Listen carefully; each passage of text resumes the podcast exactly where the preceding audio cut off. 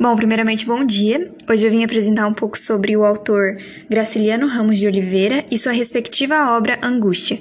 Eu vou iniciar falando sobre a vida do autor.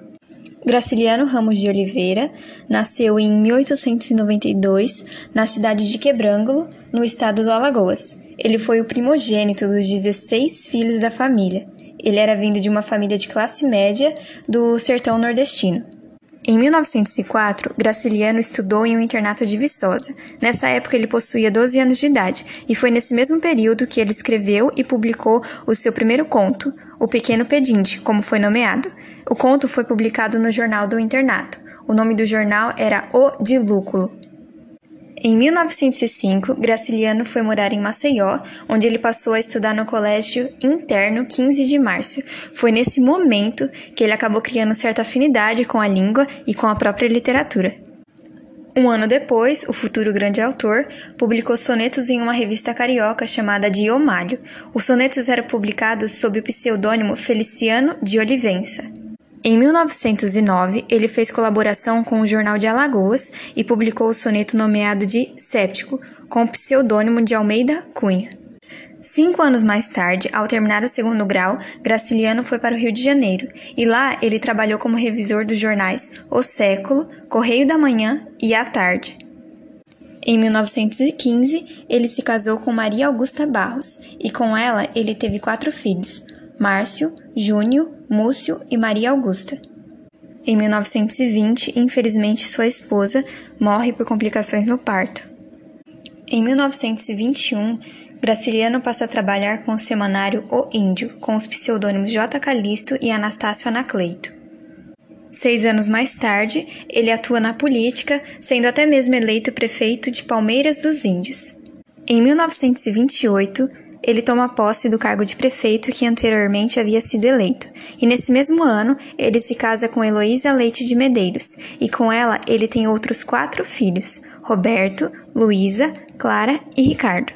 Em mil novecentos e trinta, Graciliano renuncia ao cargo de prefeito.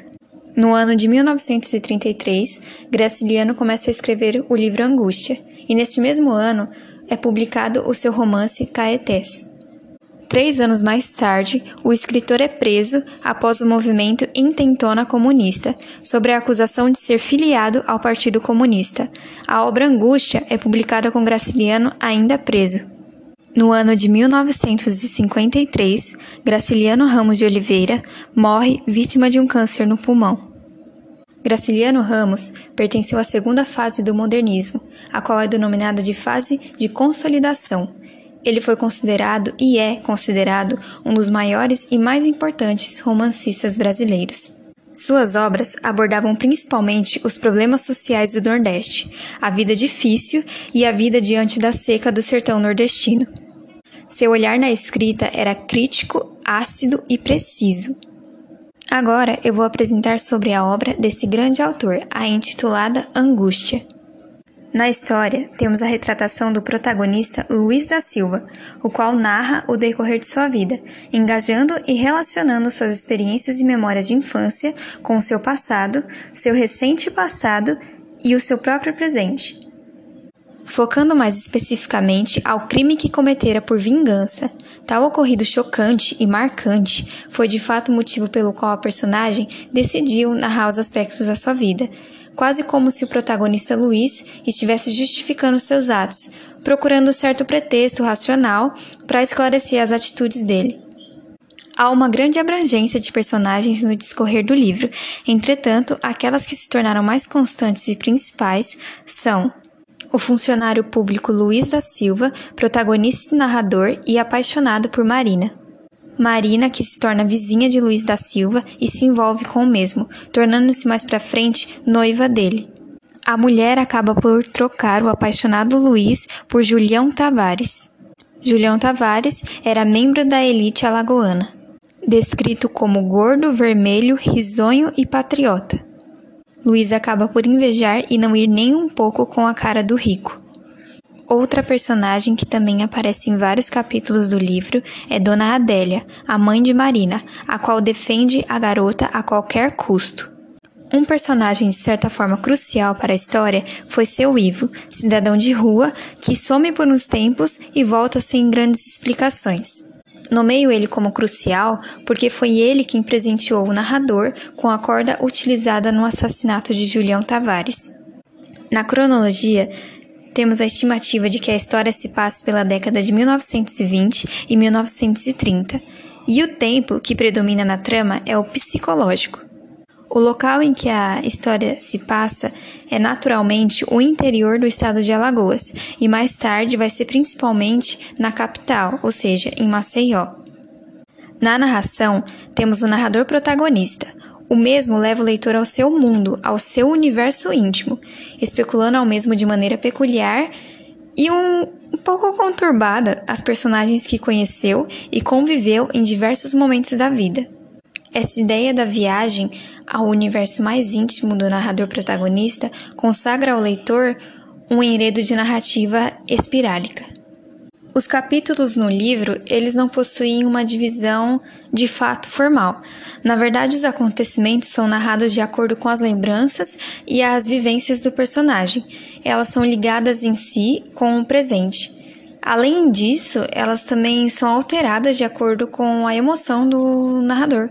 Por exemplo, ele pode estar citando no momento uma lembrança é, devido a alguma coisa que ele viveu no presente e ele acaba mudando de emoção por causa dessa lembrança, então ele muda de capítulo. Sua narração é quase que completamente baseada em suas sensações sobre determinados momentos, memórias e acontecimentos. Outro referencial que Graciliano Ramos menciona em suas obras são os cargos públicos. Em uma parte ou outra, em uma brecha ou outra, aparece a citação sobre algum cargo público. Como em Angústia, temos Luiz da Silva empregado em um cargo público. Esse detalhe pode ser consagrado também na seguinte passagem do livro.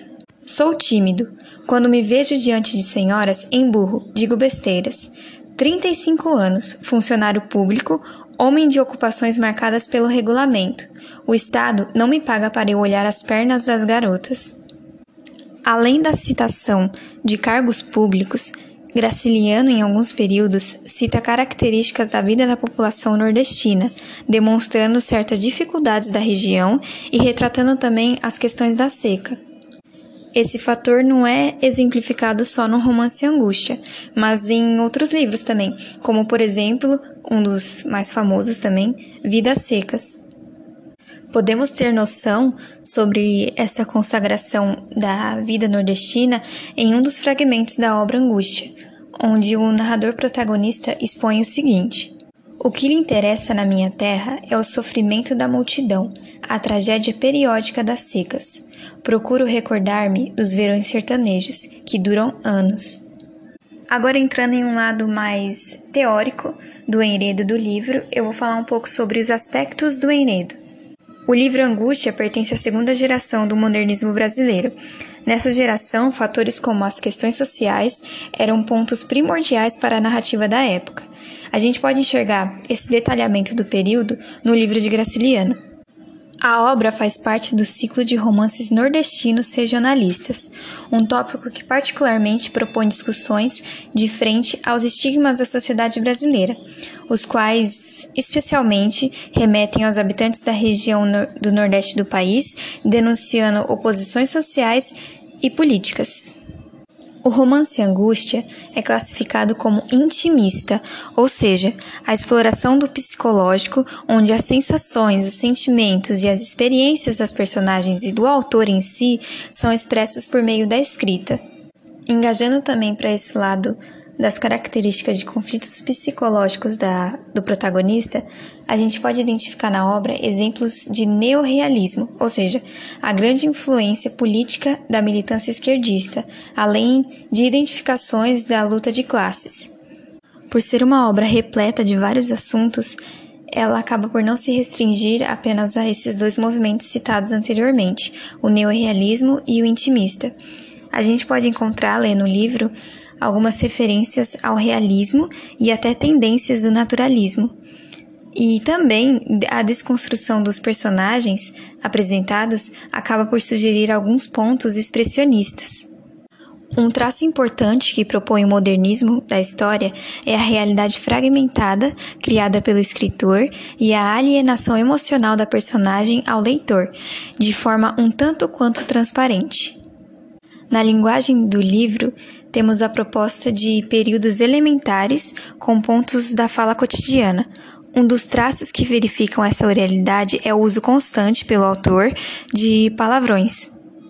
Esse aspecto foi um tanto quanto inovador para os romances da época, porque não tinha esse costume de usar esse vocabulário mais chulo nas tramas. Apesar da síntese rudimentar, o estilo de Graciliano Ramos não pode ser erroneamente considerado simples, posto que há uma extensa constituição na hora de elaborar o universo do respectivo narrador, um universo qual é contemplado pelo lado mais íntimo do protagonista, a qual o leitor acaba por ter um acesso sem filtros. O livro também possui um excepcional enfoque subjetivo, de maneira que é apresentado apenas um lado da história, por assim dizer, apenas o lado de Luiz da Silva, impossibilitando o leitor de enxergar outros pontos de vista e outras versões.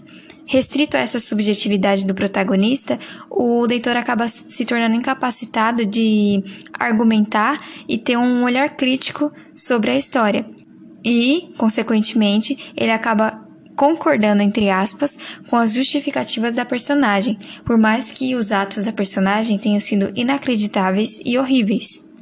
Essa concordância se dá pela restrição a apenas um ponto de vista, que é o do protagonista.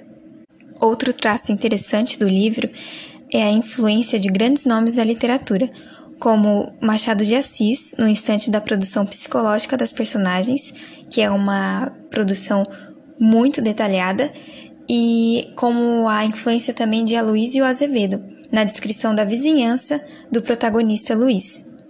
Recapitulando tudo isso, a gente pode atribuir que se trata de uma trama repleta de diversos e intensos temas, alguns de certo polêmicos, como alguns que eu não citei, mas que se você ler o livro você vai encontrar e talvez se choque, como estupro, incesto e, em especial, assassinato, uma figuração sobre o ciúme e as supostas situações humilhantes a que a personagem principal fora acometida.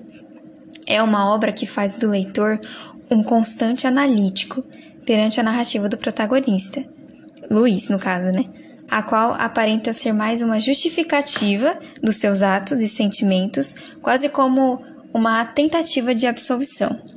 Entretanto, ainda com argumentos justificáveis, entre aspas, o leitor é limitado aos olhos de Luiz da Silva, de modo que a subjetividade propõe a incapacidade de observar outros pontos de vista e até mesmo criticar. Bom, essa foi minha apresentação.